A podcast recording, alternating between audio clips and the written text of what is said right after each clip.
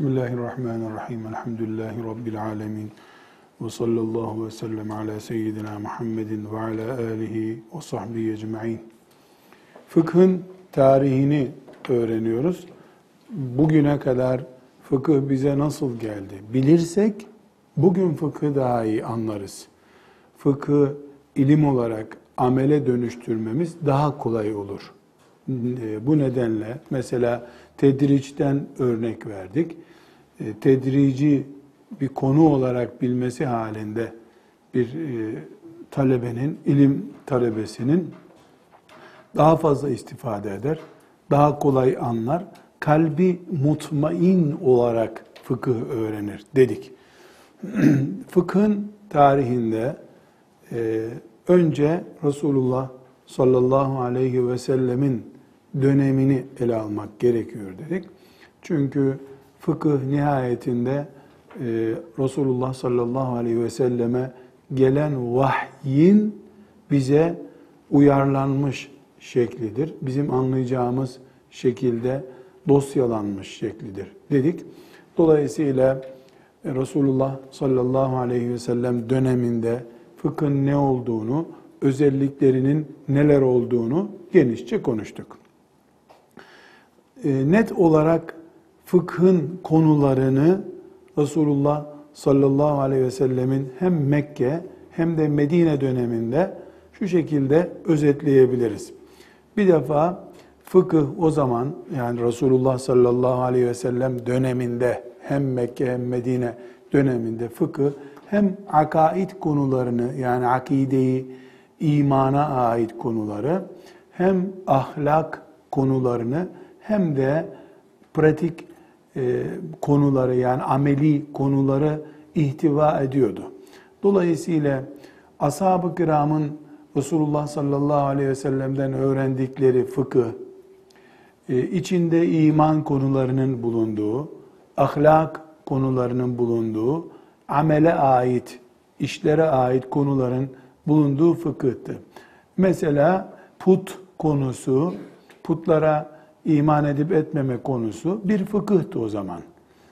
Aynı şekilde ahlak, haya, edep konuları da bir fıkıh konusuydu. Çünkü Resulullah sallallahu aleyhi ve sellemin gününde şu ilim bu ilim diye bir ayrım yapılmamıştı. Bütün ilimler şeriat ilimleri, bütün ilimler fıkıh, fıkıh her şey demekti zaten.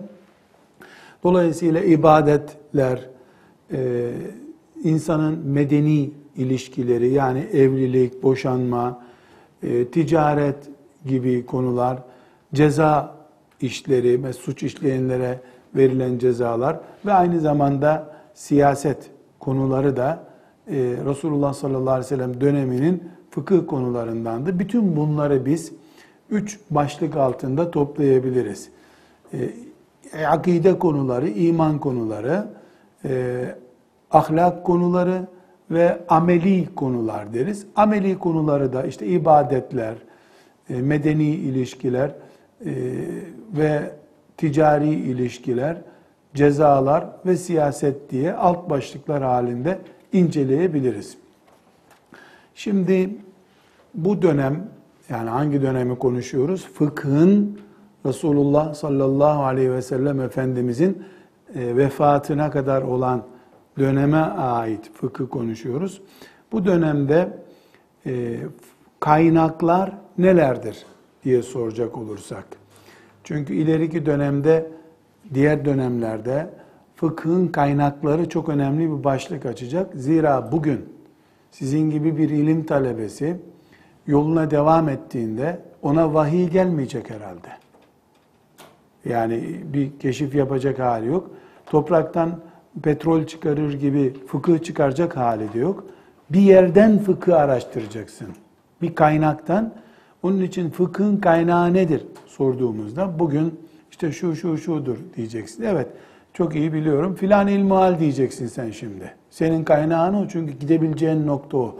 Ama fakih olduğun zaman, ilk başlayan talebeyken ilmuhalden öğreniyorsun. Fakih olduğun zaman, yani fıkıh ilmi sende sanat haline geldiği zaman senin kaynağın çoğalacak bu sefer. İlmuhal kitabın adı. Uç en uç nokta. Şimdi şöyle söyleyebiliriz. Yani bir doktor, diş doktorunun mesela kaynağı nedir dediğimizde pensesi var, penseyle diş çekiyor dersen ilmuhali tarif etmiş olursun.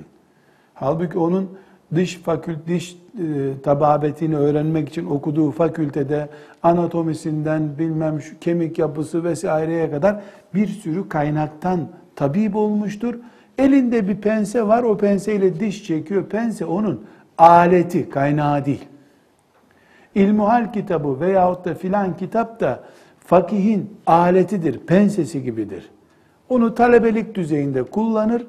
Daha sonra fakih olunca, iş sanata dönüşünce, ibadet gibi fıkıhla meşgul olunca ana kaynaklara yönelir. Şimdi bu asırda bizim kaynaklarımız var. Ebu Hanife rahmetullahi aleyhin zamanında onun kaynakları vardı. Bu kaynaklar daha sonra adım adım göreceğiz. Neden bu kaynaklar Ebu Hanife'ye göre farklı, Ömer bin Hattab'a göre farklı? Bunu ikna olacak bir şekilde göreceğiz inşallah. Resulullah sallallahu aleyhi ve sellem döneminde fıkhın iki kaynağı vardır. Biri Kur'an-ı Kerim'dir, diğeri de sünnet-i seniyyedir.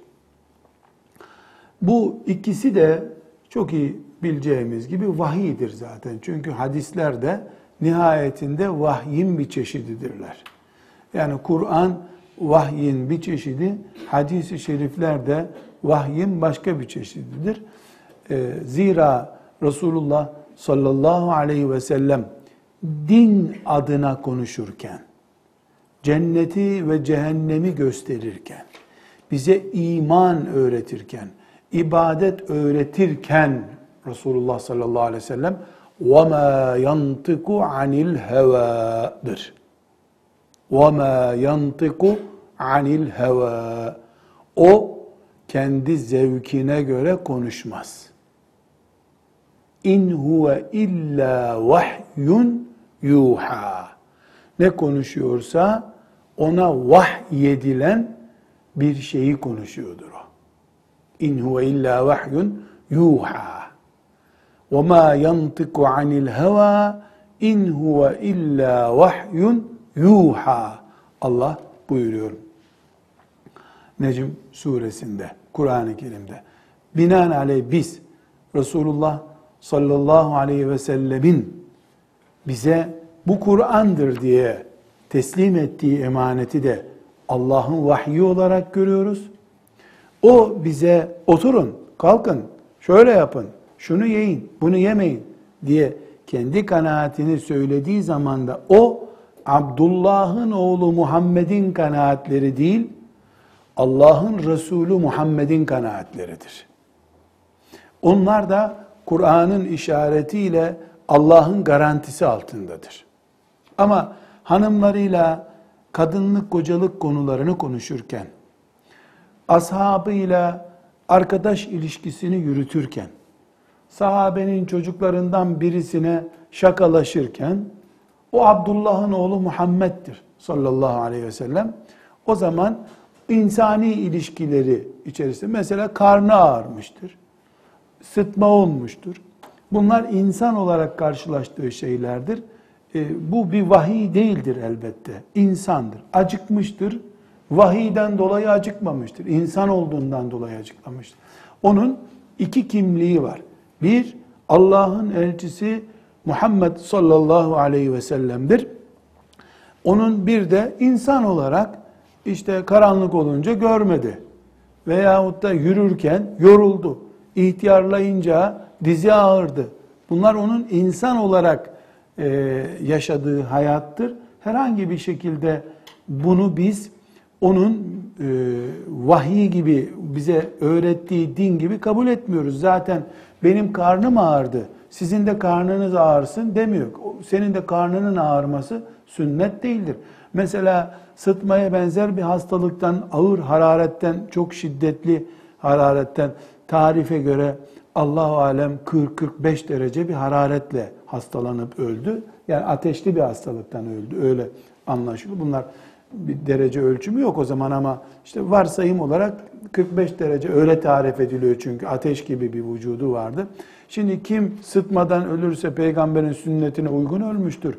Sıtmadan ölmeyen mesela veremden ölen de bid'at üzere ölmüştür demiyoruz. Neden? Çünkü onun insan olarak karşılaştığı şey bu. Dolayısıyla o bizim için bir sünnet tarzı değil. Ama sağ elle yemek yerdi, siz de sağ elle yiyin dedi, bu sünnettir. Çünkü birini bize din olarak gösterdi, birini de insan olarak yaşadı. Eğer sağ elle yemek yemek Allah'ın bir isteği olmasaydı bizden, bize illa sağ elle yiyin demeyecekti o. Onun için Kur'an'da sağ elle yemek diye bir şey yoktur. Ama Resulullah sallallahu aleyhi ve sellemin sünnetinde vardır.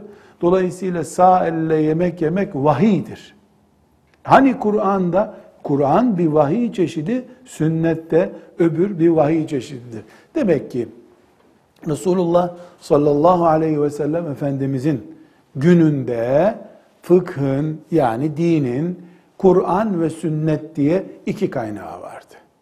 Ashab-ı kiram bu iki kaynaktan beslenerek din öğrendiler. Alimi alim oldu, mücahidi mücahid oldu. Daha sonra ashab-ı kiram döneminde fıkıh diye bir başlık incelerken göreceğiz ki orada bu kaynaklar dörde çıkacak. Daha sonra Ebu Hanife dönemini bir dördüncü dönem olarak incelediğimizde bakacağız ki bunlar 6, 7, 8'e çıkacak bu kaynaklar. Şu anda biz Ebu Hanife'nin kullandığı kaynakları kullanma durumundayız. Yeni bir kaynak gelişmesine ihtiyaç yok. Tekrar başlığımıza dönelim. Biz şu anda fıkıh tarihini okuyoruz. Fıkha giriş yapabilmek için fıkıh tarihini öğreniyoruz. Fıkıh tarihinin de birinci dönemi, hani mesela Osmanlı dönemini okurken tarih olarak ne diyoruz? Kuruluş dönemi, yükseliş dönemi, duraklama dönemi, çökme dönemi diye bir tarih öğreniyoruz. Fıkhın da kendine göre böyle bir tarihi var. Bu tarihi fıkhın bir Resulullah sallallahu aleyhi ve sellemin hayatına ait dönem fıkhın birinci tarihidir. Onu da ne yaptık? Mekke dönemi, Medine dönemi diye ikiye ayırmamız gerekti. Çok farklı bir iki dönem olduğundan dolayı. Bu iki döneminde, Mekke döneminde, Medine döneminde ikisinin de fıkha kaynak oluşturan menbaı Kur'an ve sünnettir dedik. Yani Kur'an ve sünnetin dışında bir kaynak yok. Şimdi böyle olunca biz Kur'an'ı da sünneti de tanımamız gerekiyor. Aksi takdirde Kur'an'ı da sünneti de tanıyamazsak, Resulullah sallallahu aleyhi ve sellem Efendimizin dönemine ait kaynağı bilmemiş oluruz. Bu sebeple filan ayetten fakih nasıl hüküm çıkarıyor biz bunu anlamayız. Bize o zaman sadece dişçinin elindeki pense gibi bize de bir ilmihal lazım. Namazı bozan şeyleri oradan öğreniriz. Nikah nasıl kıyılır bunu öğreniriz. Bizim için biter. Bu da avamdan olmak demektir. Yani sıradan bir Müslüman mecbur değil elbette filan ayetten Ebu Hanife'nin nasıl hüküm çıkardığını bilmeye. Ama mesela sizler fakihe olmak için dinin inceliklerini öğrenmek ve inşallah gelecek nesillere öğretmek için çıktığınız bu yolda Ebu Bekir radıyallahu anh nasıl yetişti? Ömer nasıl alim bir insan oldu? Fıkhı Ali ibn Ebi Talib radıyallahu anh nasıl öğrendi? Osman ibn Affan radıyallahu anh Kur'an-ı Kerim'in sayılarını çoğaltıp çok mushaf çıkarmak gibi bir cürete nasıl yeltendi? Yani onların pratik Müslümanlığı demek olan fıkıh onlarda nasıl bir ilme dönüştü? Bunu öğrenmeniz lazım. Aksi takdirde ilmihal düzeyini çıkamayız. İlmihalden herkes öğrendiği gibi dinimizi öğren. Yani bu işi meslek edinmek, bu işi sanat haline getirmek, melekeleşmek daha önce konuştuğumuz gibi bizde meleke olması için önce senden önceki ustaların nasıl bu işi yaptıklarını bilmen lazım. İşte dedik ki Kur'an-ı Kerim ve sünnet ilk dönemin, Resulullah sallallahu aleyhi ve sellemin döneminin veya Ömer'in, Ali'nin fakih olmak için yetiştiği bu dönemin iki kaynağıdır dedik. O zaman biz iki noktada ele alıyoruz onu. Birincisi, Resulullah sallallahu aleyhi ve sellemin malzemesi Kur'an'dı, sünnetti. Tamam, bunu anladık. Peki o zaman ikinci noktaya geliyoruz. Kur'an nedir? Sünnet nedir? Bunu çözmemiz lazım. Aksi takdirde Kur'an nedir, sünnet nedir bilmezsek kuru bir slogan kullanmış oluruz. Kur'an vardı, sünnet vardı deriz. Biter. Hayır, Kur'an nedir, sünnet nedir? Bunu iyice derinlemesine almamız lazım. Bir, Kur'an'ı ele alacağız önce. Şüphesiz şimdi gerek sizler ve gerekse herhangi bir Müslümana Kur'an nedir diye tarif etmeye gerek yoktur. Herkes evimizdeki Kur'an'ı, mushafı, raflarımızda duran mushafı gösterip Kur'an budur deriz. Ama bunun bir de ilmi yönü var. Yani Kur'an ne diyoruz biz? Bunu tarif ederek başlayalım. Kur'an, Allah'ın peygamberi Muhammed aleyhissalatu vesselama indirdiği, sözü de anlamı da Allah'a ait olan kitabın adıdır. Kur'an-ı Kerim her şeyiyle Allah'a aittir.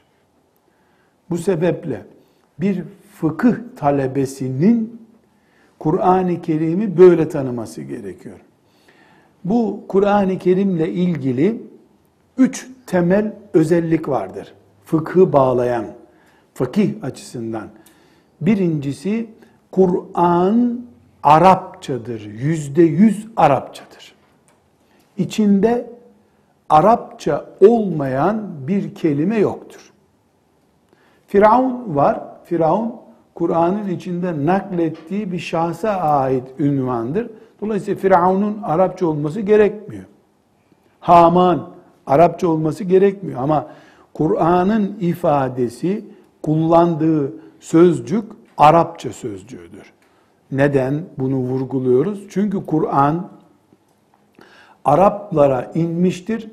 Arapların iddialarına karşı onları ezmek için Arapçayı kullanmıştır. Kıyamete kadar da Arapça kalacaktır. Kur'an'ın Arapça olması, Kur'an'la ilgili bir din öğrenmek için yola çıkanın Arapça bilmesini gerektirmektedir. Arapça bilmeden Kur'an'ın ilmini anlamak mümkün değil. Resulullah sallallahu aleyhi ve sellem dönemindeki fıkhı konuşuyoruz. Kur'an'ı kaynak olarak gösterdik. Peki Arapçasını niye tartışıyoruz? Arapçası iyi olan sahabiler fakih oldular. Sahabinin terbiye kaynağı, ilim kaynağı, fıkıh menbaı Kur'an-ı Kerim'di. Arapça bildikleri için anlattılar. Dolayısıyla kökü Arap olan, 100% Arap bir babanın, dedenin çocuğu olan Ömer bin Hattab'ın, İbn Abbas'ın, Ali İbni Ebi Talib'in, Abdullah İbni Mes'ud'un radıyallahu anhum cemiyen, bunların bu şu demektir, Kur'an'daki bu ayet şu demektir diye fıkıhçı birisinin yapacağı bir işi yaptıklarında, yani Kur'an'dan fakih bir sahabinin bir şey anladığı zaman bizim onu kabul etmemiz veya onun bizi bağlaması bir puan olsun. Mesela 100 puan olsun diyelim. 3 asır sonra veya o gün ya da 10 asır sonra fakih olma iddiasındaki Arap olmayan birisinin, sahabe gibi Kureyş'ten olmayan birisinin, Kur'an'ın bu kelimesi şu demektir aslında demesine de bir puan verelim. Sahabe 100% Arap. Bu da 100% Türk veya Farisi veya Rum veya başka bir dilden, Arapçayı sonradan öğrenmiş. bu Arap olan İbn Mes'ud'un bu şu demektir demesiyle Arap olmayan İbn Mes'ud filan asırda gelmiş veya o dönemde yaşasın zararı yok. Birisinin çıkıp bu şu demektir demesi arasında çok fark var. Kur'an Arapça, Arapçayı en üstün kullanılan bir kitap ve bu Kureyş'ten gelme bir adam. Yani Arapçayı doğduğunda annesinden öğrenmiş. Bu da medresede Arapça öğrenmiş. İkisi de fakih olabilir. Ama bu fakih, yani anasından Kureyş'in çocuğu olarak doğmuş olan fakih, Kur'an'ı anlamada daha öncelikli. Hakkı onun daha önce konuşmak.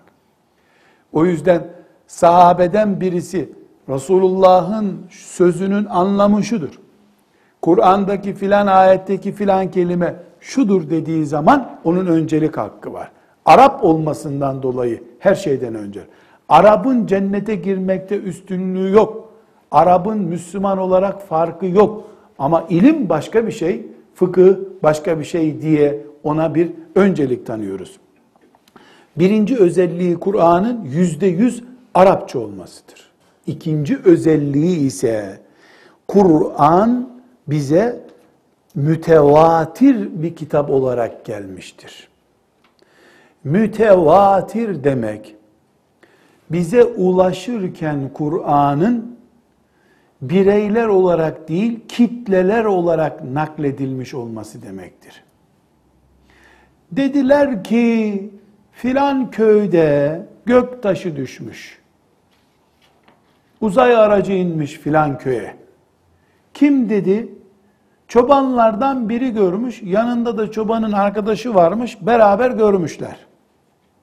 Bu bireysel bir haberdir. Bir de 1000 kişinin ortasına gökten bir araç inmiş, uzay aracı inmiş. 1000 kişi görmüş bunu. Biri gözünü kamaştırmış, öbürü kendini cimciklemiş biz ne görüyoruz diye. 3'ü 5'i cin çarptı bizi zannetmiş. Ama 1000'i de bunu görmüşler. Sonra şehire inip demişler ki evet böyle ayakları olan, şöyle lastikleri olan, şöyle anteni olan bir araç gördük bizim köyde. Çobanın ve arkadaşının gördüğü haber bireysel haberdir. 1000 kişinin gördük dediği mütevatir bir haberdir. Kitleler bunu kitlelere ulaştırmış. Kur'an'ın ilk besmelesi olan Bismillahirrahmanirrahim'inden minel cinneti ve nasına kadar olan bölümü harflerine, harekelerine varıncaya kadar mütevatir yollarla bize ulaşmıştır. Tevatürdür bize ulaşma yolu. Dolayısıyla 2 tane hafız Mısır'da Kur'an okumuşlar. O okudukları Kur'an da herhangi bir şekilde bize ulaşmış. Bu mütevatir değil. 2 hafız işi değil bu. 10 binlerce sahabi Kur'an'ı Resulullah'tan duydular. 100 binlerce tabii onu öbür nesle aktardı.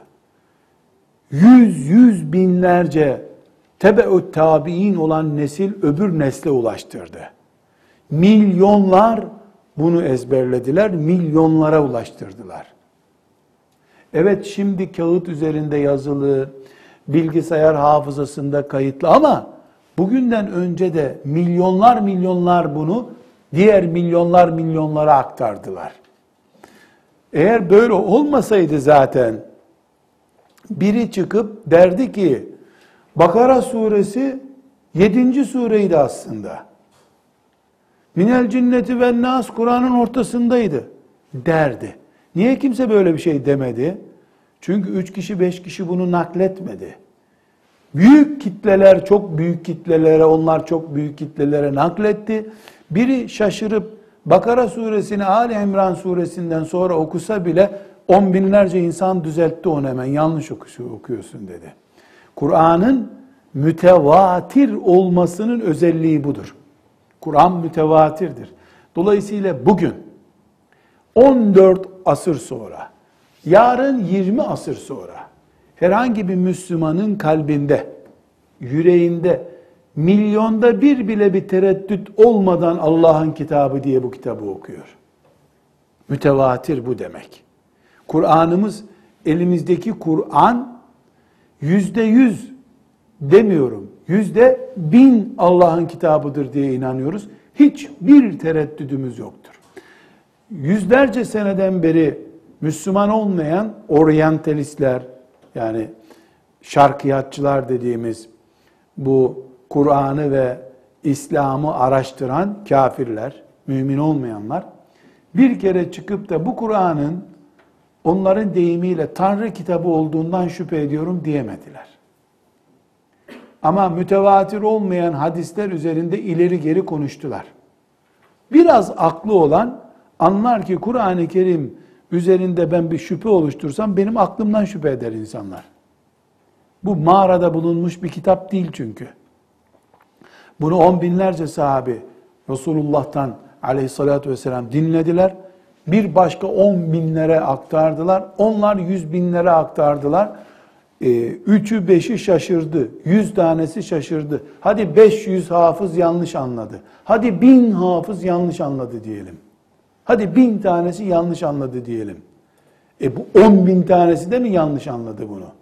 Deneceğinden dolayı mütevatir, kitlesel nakledilmiş bilgi olduğundan Kur'an-ı Kerim nasıl Arapça olması çok farklı bir meziyetti, mütevatir olması da farklı bir meziyetidir. Kalbimiz milyarlarca kere rahattır Kur'an'ın Allah'ın kitabı olduğuna dair. 3. özelliği de Kur'an'ın muciz oluşudur. Yani kendisi mucizedir Kur'an'ın. Mucize olması da bir benzerinin yapılmasının mümkün olmayışını gösteriyor. Çünkü mucize demek tekrarlanamayan şey demektir. Ben çıkıp da kardeşler, kızlar şu gözlüğü bakın nasıl katlayacağım dedim, katladım, nasıl mucizem diyemem. Neden? Küçük bir çocuk bile gelip amca ben de katlarım böyle der. Diyelim ki bu katlanmıyor. Böyle katlanıyor ama bu sap kendi içinde katlanmıyor. Öyle yaptım, böyle yaptım, bunu katladım. Bir çocuk geldi, ben de bunu katlarım dedi, katlayamadı. Ama başka birisi gelip o da bunu katlama imkanı var. Ben bunu büktüğüme göre bu da bükülür demek ki böyle. Dolayısıyla bu da mucize değil. Mucize nedir? Mesela bu gözlük buradan alınıp katlanmak mucize değil ama şu elime bekleyin şimdi deyip bir gözlük çıkarırsam ya da mesela hayali bir şey söylüyorum. Ayağımın içinden bakıp gözlük gibi sizi görüyorsam sonra siz tekrar elimi yerinde görüyorsanız bu mucize olur. Peygambersem ben. Kur'an tekrarlanabilir bir mucize değildir. Bu 2 boyutta çok önemli. Tekrarlanabilir bir mucize olmayışı. Birincisi, birisi çıkıp bir Kur'an'da ben yazdım. Yahut da Kur'an'a 115. sure ilave ettim. Ya da Fatiha suresini 9 ayet yaptım diyemez kimse. Neden? Kur'an ilk kelimesinden son kelimesine kadar mucizedir. Tekrarlanamaz. İçine bir harf ilave etsen sırıtır o. Mucize bu demek. 2. Bizim için çok önemli bir bölümü daha. Kur'an'ın muhtevası da mucizedir. Çok önemli olan da budur zaten. Ne demek bu? Yusuf Aleyhisselam'ın kıssasını anlatıyor kitabımız Kur'an. Mesela ne diyor? İşte kuyuya atıldı. Kuyuda kaldı, gelip kurtardılar onu. Günün birinde bir araştırmacı veya çok araştırmacılar araştırıp Yusuf Aleyhisselam'ın kuyuya değil mağaraya atıldığını ispat edemezler. Dediyse kuyuya atıldı Kur'an son bilgidir o. İşte mağaraya atmışlardı da kurtlar mağaranın önünü kesmişlerdi de onun için oradan çıkamamıştı diyemezsin. Birisi çıkıp da Yusuf değil de filanca çocuğuydu Yakup Aleyhisselam'ın mağaraya kuyuya atılan dese bunu da kabul etmeyiz. Bunu da ispat edemez. Neden? Çünkü Yakup'un oğlu Yusuf diye isim veriyor Kur'an. Bu da mucizedir. Mütevatir bilgidir. Net Arapça bir olaydır bu. Kimse çıkıp bunun aksini ispat edemez. Yusuf değil de Brahma diye bir oğluydu kuyuya atılan Yakup'un diye ispat etse birisi elimizdeki Kur'an helak olur. Gider o zaman. Böyle bir şey yapamazlar zaten. Böyle bir tarihi kanıt bulamazlar. Buldu filanca araştırmacı, o rüyasında görmüştür onu. Gavur rüyasını istediği gibi görür zaten. Aynı şekilde ne dedik? İki türlü mucize Kur'an. Birincisi aynısının bir ayeti bile yapılamaz. Bir ayet bile tekrar eder. Bir kelime bile getirin görelim Allah diyor. Getiremezsin. İkincisi muhtevası da mucize olduğu için muhtevasının rakibi de üretilemez. Misal. İnsanoğlu hırsızlıkla ilk insanlardan beri suç olarak uğraşıyor. Hapis cezası, tazminat cezası, kürek cezası, ceza verip duruyor insanoğlu. Kur'an ne yaptı? Kolunu kesin hırsızın dedi. Kolu kesilir mi hırsızın? Yandık hele bu asırda, hele öbür asırda. Tamam, kesme. Kur'an hırsızlığın önlenmesinin çaresi olarak kol keseceksiniz diyor. Bu bir iddiası Kur'an'ın. İnsanoğlu hapisti, bilezik taktık, elektronik takip yaptık desin dursun. Hırsızlığın cezasını Kur'an ne getirdi? Kol kesmek. Şuradan keseceksiniz dedi. Bunu kabul eder insanlık, etmez ayrı. Ama günün birinde hırsızlığı önleyecek hiçbir sistem getiremez insanoğlu. Böyle inanmayan da mümin değildir zaten. Öyle cenazelerde Kur'an okumakla mümin olmuyor insan. Hırsızlığın, kol kesmenin dışında önleyici bir cezası, tedbiri olabileceğini düşünmek, Kur'an'ın muhtevasındaki mucizeyi reddetmektir. Bu şu anlama geliyor. Allah böyle dedi ama biz daha iyi bir alternatif ürettik demek oluyor. Çünkü Kur'an sadece okunurken mucize bir kitap değil. Ortaya koyduğu uygulamalarıyla da mucize bir kitaptır Kur'an. İnkar eden kafir olur. Mesela bayanlar açısından çok önemli bir konu. Bayanın bir kocası olması gerektiğini, ikinci kocası olamayacağını iman ediyoruz biz. Kur'an'ımız erkeğin birden çok karısı olabileceğini söylüyor. Bayanlar bunu kendileri için ağır görebilirler. Resulullah sallallahu aleyhi ve sellemin hanımları da hoşlanmadı ikinci karı olmasını. Kendisi kuma olarak geldi, onun üstüne bir kuma gelince rahatsız oldu ama. Öbürü de öbürünün üstüne gelecek kumadan rahatsız oldu. Doğa, bu normal. Filanca gıdayı sevmem demek gibi bir şeydir bu. İlla herkes sarımsak yiyecek, illa herkes pırasa sevecek diye bir şey yok. Böyle bir kural yok zaten. Ama yeryüzünde zinanın, ahlaksızlığın, rahatsız eden erkek gözlerinin engellenmesinin tek çaresi erkeklerin birden fazla kadınla evlenmeleridir. Bu Kur'an'dır. Böyle bir hüküm koymuştur. Birileri çıkıp, yok, bunu böyle yaparsak kadınlar üzülüyor. Ne yapalım? Tek evlilik olacak. Peki bu Allah'ın dolu dolu yarattığı bu erkeği nasıl dizginleyeceksin? Onlar da film seyretsinler akşama kadar. Ne yaparsa yapsın insanlık. Namuslu erkek, gözü zarar vermeyen, eli zarar vermeyen, parasını harama sevk etmeyen erkek için, böyle bir erkek tipi için erkeğin birden fazla evlilik ruhsatına sahip olması lazım. Evlenmese bile erkek, nikahlanmasa bile bu ruhsatın varlığı onun için huzur kaynağıdır. Eğer Kur'an mucize ise, ki amenna mucize, bu mucizeliği muhtevasında da vardır. Kendisi mucize ama konuları arasında şüpheli konular var diyecek hali yok Müslümanın. Hiçbir kelimesi Kur'an'ın tekrarlanabilir bir kelime değil de hırsızlıkla ilgili, erkeklere birden fazla nikaha müsaade edenle ilgili ayetleri mi tereddütlü ayetler? Veya filan konusu yani. Bu iki konu çok cazip, rahat anlaşılır diye biz burada bunu kullandık.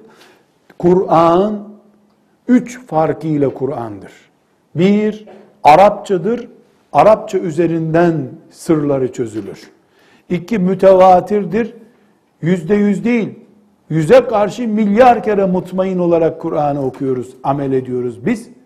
3, Kur'an mucizedir.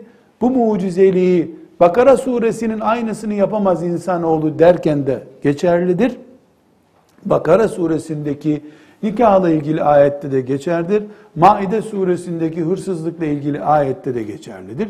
Nisa suresinde erkeklere birden fazla nikahlanma hakkı tanıyan ayetinde de geçerlidir. Burada küçük bir işaret koymamızda fayda var. Elbette kol kesmek o kadar kolay değil. Cız eder insanın yüreği. Elbette kadınların, hatta pek çok erkeğin birden çok nikah konusunu erkeğe hak olarak tanımak, oh çok iyi oldu kutlayalım bunu diyecek kadar rahat bir şey değil. Elbette kadın bundan bir miktar gocunur ama mümin olan Allah doğru dedi der. Bana ağır geliyor ama Allah doğru diyor. Hac da öyle.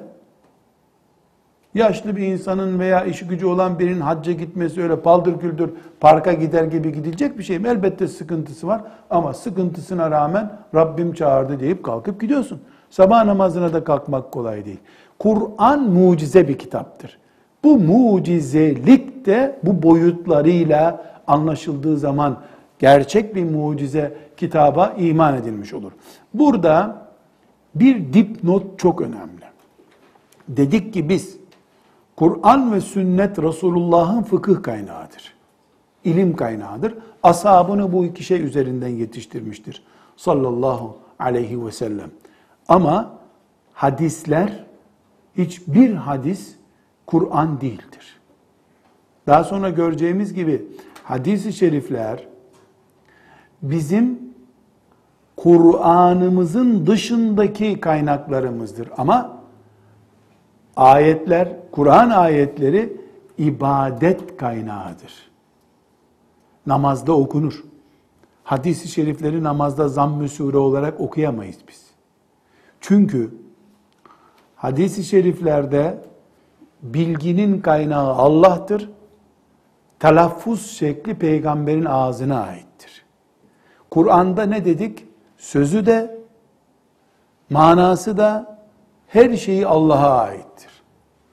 Yani elhamdülillahi rabbil aleminarrahmanirrahim de Peygamber aleyhisselamın bize taşımaktan başka hiçbir katkısı yoktur. Ama innemel a'malu binniyat dediği zaman bu söz telaffuz şekli olarak Peygamber'e aittir. Aleyhissalatü vesselam anlam olarak Allah'a aittir. Böyle de diye kalbine ilham etmiştir. Öyle demiştir müminlere. Kur'an'la hadis arasında bu açıdan çok fark var. Hadisler taabbudi değildir. Hadisler Kur'an gibi taabbudi değildir. Yani Bismillahirrahmanirrahim deyip oturup Fatiha-i Şerifi insan dedesinin ruhu için okur. Sadakallahu'l azim der. Filan hadisi Bukhari'den alıp mezarda dedenin ruhu için okuyamazsın. Ondan ibaret yapılmaz. Filan sureyi zamm-ı sure olarak Kur'an namazın 3. 4. rekatında, 2. rekatında okursun. Bukhari'den bir hadisi şerifi Fatiha'dan sonra zamm-ı sure olarak okuyamazsın. Mevlüt okunur mu bilmiyorum ama bu hadisi şerifler bile ibaret olarak okunmuyor. İnsanlar mevlüt okuyup da onun sevabını da filancaya bağışlıyorlar. Bu da asrın gelişmesi tabii. Bu ashab-ı kiramın elinde fırsat olarak yoktu. Tabi ömrün cihatla geçerse mevlüt okumaya vaktin olmaz. Boş oturursan akşama kadar Kudüs işgal edilmiş, İslam toprakları kafirlerin oyuncağı haline gelmiş, buna rağmen akşama kadar evde oturmaya vaktin olursa tabi ibadet çeşitleri de icat olur o zaman. Bunu da böyle, bu fıkıhla alakalı mı? Elbette alakalı. Ne ibadettir ne de ibadet değildir. Bunu konuşmayacak da fıkıhta ne konuşacağız? Fıkha girişle alakalı değil ama dikkat çekmek için bunu da burada konuşmuş olalım. Bir de hanım kızlar Kur'an-ı Kerim'le ilgili bilinmesi gereken, o döneme ait Kur'an'la ilgili bilinmesi gereken bir hususta Kur'an bir kerede inmemiş bir kitaptır dedik. Kur'an 23 yıla dağınık bir zamanda indi. Bu da çok önemli bir nokta. Kur'an farklı zamanlarda indi. Neden Allah bunu farklı zamanlarda indirdi? Hikmetini kendisi bilir aslında. Şu da sebeple böyle indirdim demiyor. Ama zahiren görüyoruz ki ashab-ı kiram için bir kolaylık oldu bu. Resulullah sallallahu aleyhi ve sellem Efendimiz 23 yılda Kur'an'ı lokma lokma daha iyi koydu yüreklere. Kur'an bir kere de inseydi belki Allahu alem, belki de 23 yıl Kur'an nesli yetiştirmeye yetmeyecekti. Vakit yetmeyecekti. Efendimiz sallallahu aleyhi ve selleme belki 50 yıl daha gerekecekti o zaman. Hikmeti ne olursa olsun ama Kur'an'ın dağınık indiğini bilmemiz lazım. Bu dağınıklık, hani Bakara suresi indi, sonra da filan sure indi şeklinde de öyle. Evet, mesela İhlas suresi indi, Fatiha suresi sure olarak ilk defa indi. Bakara suresi Fatiha suresinden 22 sene sonra indi, hemen Fatiha suresinin yanına kondu. Yani böyle bu farklılıklar uzun uzun zikredilebileceği gibi sureler açısından, sure içinde de mesela Bakara suresinin bir ayeti hicretin 1. senesinde, öbür ayeti 9. senesinde inmiş olabildi. İnen ayetleri Resulullah sallallahu aleyhi ve sellem katiplerine bunu Bakara suresinin filan ayetinden sonraya koyun. Ali İmran suresinin filanca ayeti. Yani mesela bir arada Ali İmran suresi iniyor, o arada Bakara suresine de ayet iniyor. O arada En'am suresine de ayet iniyor mesela. Surenin önemli bir bölümü Mekke'de inmiş, Medine'de son 2 ayet ilave edilmiş. Bu durumlar hep böyle. Yani Kur'an sure olarak da farklı farklı zamanlarda indi. Surelerin içinde ayetlerde bilhassa uzun sureler farklı zamanlarda indi. Mesela en azından sürekli okuduğumuz Müzzemmil suresinin ilk 20 ayetin ilk 19 ayeti bir indi, bir sene sonra son ayeti indi. Neden? Dedi ki Allah bilir, indiren o, iman edin diyen o, neden ve nasıl, ne zaman indirdiğini de böyle bilir. Bütün ayetlerin ne zaman, saat kaçta indiğine dair bir bilgimiz yoktur. Bazı ayetler, onlar da çok fazla değil, ashab-ı kiram bilgi vermiş bize. Şu zamanda indi, Peygamber aleyhissalatü vesselam şuraya koyun bu ayeti dediği bize diyor. Yani çok çok da değil bu bilgiler. Esbab-ı Nüzul isimli kitaplar vardır. İniş sebeplerini anlatan Esbab-ı Nüzul kitaplarında bu bilgiler var ama tamamı hakkında Kur'an ayetlerinin bilgi yok. Tamamı da bizi ilgilendirmiyor zaten. Yusuf suresi yaklaşık 10 sayfa Kur'an-ı Kerim'de Mekke döneminde indiğini biliyoruz. Saat kaçta indi? Akşam mı indi? Sabah mı indi? Bilsen ne olacak? Bilmesen ne olacak? Esasen Mekke döneminde de veya Medine döneminde nerede indiğini bilmenin de çok bizim için birinci dereceden bir önemi yok. Sadece tefsir ilmi açısından daha deruni bilgilere doğru kapı açması bakımından bunun bir katkısı olabilir. Evet, Kur'an-ı Kerim farklı zamanlarda indi. En son Ramazan-ı Şerif ayında Resulullah sallallahu aleyhi ve sellem Cebrail aleyhisselama Kur'an'ı baştan sona okudu. Cebrail aleyhisselam da dinledi. Yani vahiy ile tasdik edilmiş bir bitiriliş şekli vardır. Şu andaki dizili şekli Kur'an-ı Kerim'in, Fatiha, Bakara suresi şeklindeki dizilişi Kur'an-ı Kerim'in tevkifidir. Tevkifi demek yani ashab-ı kiramın içtihadıyla Ömer radıyallahu anh'ın uygun görmesiyle filan yapılmış değildir. Resulullah sallallahu aleyhi ve sellem bizzat Fatiha'yı buraya koyun, Bakara'yı buraya koyun, şu ayeti Bakara'nın 100. ayeti yapın, şu ayeti Ali İmran'ın 55. ayeti yapın diye bu talimatı veren Resulullah sallallahu aleyhi ve sellemin bizzat kendisidir. O da bunu zevkine göre yapmadı. Allah Teala emretti. İşte görüyoruz Mekki sureler Yani Mekke'de inen sureler hep Kur'an'ın sonuna doğrudur. Medine'de inen sureler de hep Kur'an-ı Kerim'in başındadır. Mesela Bakara suresinin, Nas suresinin yerinde olması lazım. En son inen sure çünkü. وَاتَّقُوا يَوْمًا تُرْجَعُونَ ف۪يهِ لَاللّٰهِ ayeti Bakara suresinde en son inen ayettir. O günden sonra Efendimiz sallallahu aleyhi ve sellem hastalanmış zaten. Fazla bir bilgi yok o konuda. Yani yaklaşık olarak vefatından 12 gün önce o ayet inmiş diye böyle bir bilgi var. Nas suresi ise ta ne zaman indi? Yani arada seneler farkı var. Demek ki Allah bu iniş sırasına göre dizmemiştir Kur'an-ı Kerim'i. Bu mevcut dizilişi Kur'an'ın bir hikmete binaendir. Şu anda elimizde net bir şekilde hangi surenin hangi zamanda indiğini net %100 veren bilgi yoktur aslında. Tahminen şu sure şundan önce, bundan önce inmiş deniyor. Bir kısmı hakkında bilgi var. Yani 114 surenin tahminen söylüyorum 50'si 60'ı hakkında net bilgi vardır. Hangisi hangisinden önce indiğine. Mekki olanlarda bir yani işte 70 sure Mekki suredir. Misal onlar biliniyor. Ama hangisi hangisinden önce, hangisinden sonra indi diye net bir bilgi yoktur. Mevcut piyasada Kur'an-ı Kerim'i iniş sırasına göre diye tasnif eden mealler filan görebilirsiniz. İniş sırasına göre yapılmış tefsir dersleri görürsünüz. Şahsi kanaatimi söylüyorum. Yani onların yaptığı da kendilerine göre bir gayret. Benim kişisel kanaatim bu edebe de uygun değil, hiçbir anlamı da yok bence. Çünkü bu ümmet 1300 seneden beri mevcut dizilmiş şekliyle Ebu Hanifeler yetiştirdi. İbn Hazm bile bu şekilde yetişti. Daha derin manalar çıkarmak kuru bir temennidir en iyi ihtimalle. Yani Ebu Hanife'den iyi adam yetişmeyeceğine göre bizde daha büyük bir beklentimiz olmadığına göre Kur'an üzerinden force kullanmaktır bu. Bir defa elimizdeki bilgi, mevcut dizilişi Kur'an-ı Kerim'in mütevatirdir.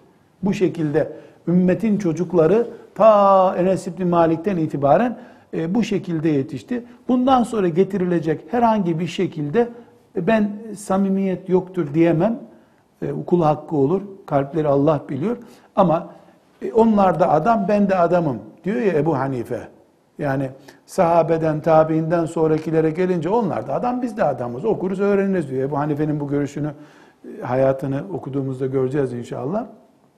Yani onlar o şekilde tefsir dersi yapılır diyor bir adamsalar, ben de adamım, ben de yapılmaz diyorum.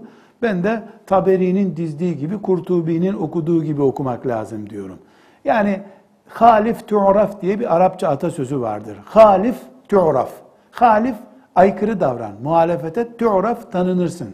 Yani aykırı davran meşhur ol diye bir atasözü var diyelim Arapçada. Aykırı davran meşhur ol.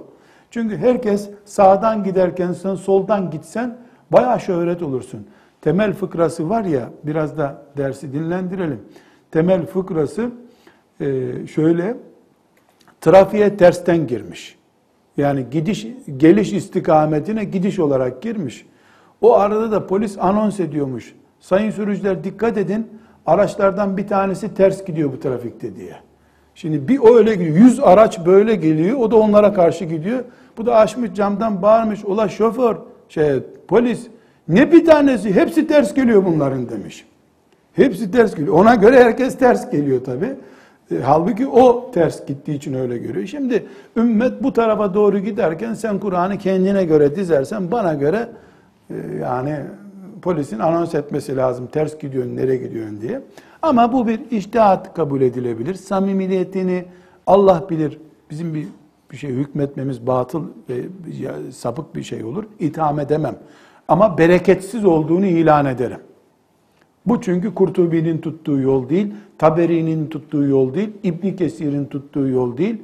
Bu bir halif teoraftır derim ama şüphesiz böyle bir iddiayı bir kul hakkı tecavüzü olacak şekilde söylemek yanlış. Netice olarak hanım ablalar şu anda elimizdeki mushaflar, mushaf ne diyoruz? Kur'an'ın yazılı olan kitabına. Elimizdeki mushafların dizilişi tevkifidir. Yani Anadolu deyimiyle yukarıdan gelme bir emirledir. Tevkifi demek dondurulmuş bir uygulama demek. Yani Resulullah sallallahu aleyhi ve sellem serbest bırakmadı.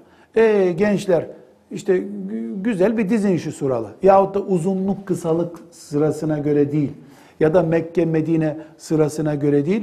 Bizzat Resulullah sallallahu aleyhi ve sellem Efendimizin emrine göre hem sureler Fatiha, Bakara, Ali İmran, Nisa, Maide, En'am, aşağıdan yukarı bakıldığında Nas, Felak, İhlas, Tebbet, Fetih, Nasr, böyle bu sıralamayı Resulullah sallallahu aleyhi ve sellem yaptı. Surelerin içindeki sıralamada Resulullah sallallahu aleyhi ve sellemin sıralamasıdır. Yani Elif, Lam, Mim, Zâlikel kitâbü lâ raybe fî ayeti 15. ayetti de yakışıklı olsun diye hattatlar onu yukarı getirmediler. Burada bu diziliş tevkifidir diyoruz. Bir husus daha ileride inşallah fıkıh öğrendiğimizde daha iyi anlayacağımız bir mesele. Kur'an-ı Kerim'in dizilişinin tevkifiliğine yapılabilecek bir ilaveyi asla kabul etmeyiz. Kimden gelirse gelsin. Mesela ayetlerin lafz-ı celallerinin alt alta gelmesi, mesela bir hattat geliyor, besmele olan ayetler hep alt alta geliyor. İşte Rabbukum kelimesi geçen ayetler alt alta geliyor. İşte mimle ilgili harfler hep mim harfleri alt alta geliyor. Böyle bu tip bunları Kur'an-ı Kerim'imizde zorlama kabul ediyorum şahsen. Ve asla bunu mucize olarak görmüyorum. Kur'an'ın ispat edilecek, ortaya çıkacak ilave bir mucizesi yoktur. Bunu reddederiz. Şimdi mesela sizler bilgisayar kullanıyorsunuz. 11 punto ile bir yazı yazdınız. O 11 puntoda elinizdeki dökümanda A harfleri hep alt alta geldi diyelim. Bu yazının yarısını 12 puntoya çıkarsanız bu mucizeniz bozulacak sizin. Sin harflerindeki dişleri hattat. Mesela bir sayfa içerisinde 1 milimetre diş yapıyordu. 1,5 milimetre yapsa mucize gitti ortadan. Bu kadar kolay kaybolan şeye mucize denmez. 10 asır, 15 asır sonra Kur'an'ın ortaya çıkacak bir mucizesi yoktur. Olduğu gibi mucizedir o zaten. Yani bu mucize hikmetleri üzerinden çıkar. Bir hattatın, bilgisayar, yazım programının keşfiyle ortaya çıkacak bir mucizesi yoktur. Dolayısıyla Müslümanlar mesela lafz-ı celaller kırmızıyla yazılmış, alt alta gelmiş şeklindeki bir musafı daha faziletli kabul ederlerse hala Kur'an'ın ne olduğunu anlamamışlar demektir. Eğer göz zevkimize hitap eden bir musaf bizim için Kur'an'a değer katıyorsa biz burada yanılıyoruz. Kur'an'ın azameti ne hattatlara muhtaçtır ne matbaadaki şirinliğe muhtaçtır. Evet, elimizdeki musafın dünyanın en kaliteli kağıdına, en yüksek teknolojik matbaasına basılmasını isteriz. Ama bunu mucize görmeyiz. Tazim görürüz. Eğer Kur'an'ımızda böyle bir hizmet imkanımız varsa başımızın üstünde bunu nimet kabul ederiz. Ama şu mushafa bak kırmızıyla yazılmış 3 ayeti diye sevinecek halimiz yok. Mesela besmeleleri kırmızıyla yazılmış bir mushafı ben saygısızlık kabul ediyorum. Neden? Kur'an'ın herhangi bir ayeti öbür ayetinden daha farklı değil ki. Bunu neye göre kaliteli yaptın sen? Neye göre farklı yaptın diye sorulara cevap veririz. Evet, tekrar konumuzu toparlayayım. Fıkha giriş yapıyoruz. Fıkha giriş yapabilmek için fıkhın tarihini öğrenelim dedik. Bu tarihi Resulullah sallallahu aleyhi ve sellemin Hira mağarasında ilk oku emrine muhatap olmasıyla başlattık. Birinci dönemi Resulullah sallallahu aleyhi ve sellemin vefatıyla bitirdik. Bu birinci dönemdir dedik. Bu birinci döneme ait özellikleri konuşurken dedik ki bu dönemde fıkhın bilgi kaynağı Kur'an'dır, sünnettir. İkisi de vahiydir zaten dedik. Sünnete geçmeden önce Kur'an'ın vahiy kaynağı ve fıkhın bilgi kaynağı olarak Kur'an'ın ne anlama geldiğini, neler ifade ettiğini konuştuk. Belli bir noktaya kadar geldik. Şimdi bir dahaki dersimizde inşallah Kur'an ayetlerinin delalet açısından, delalet yön verme, işaret etme, gösterme açısından farklı iki manada ele aldıklarını görerek devam edeceğiz inşallah. Ve sallallahu ve sellem ala seyyidina Muhammed ve ala alihi ve sahbihi ecmaîn. Elhamdülillahi rabbil âlemin.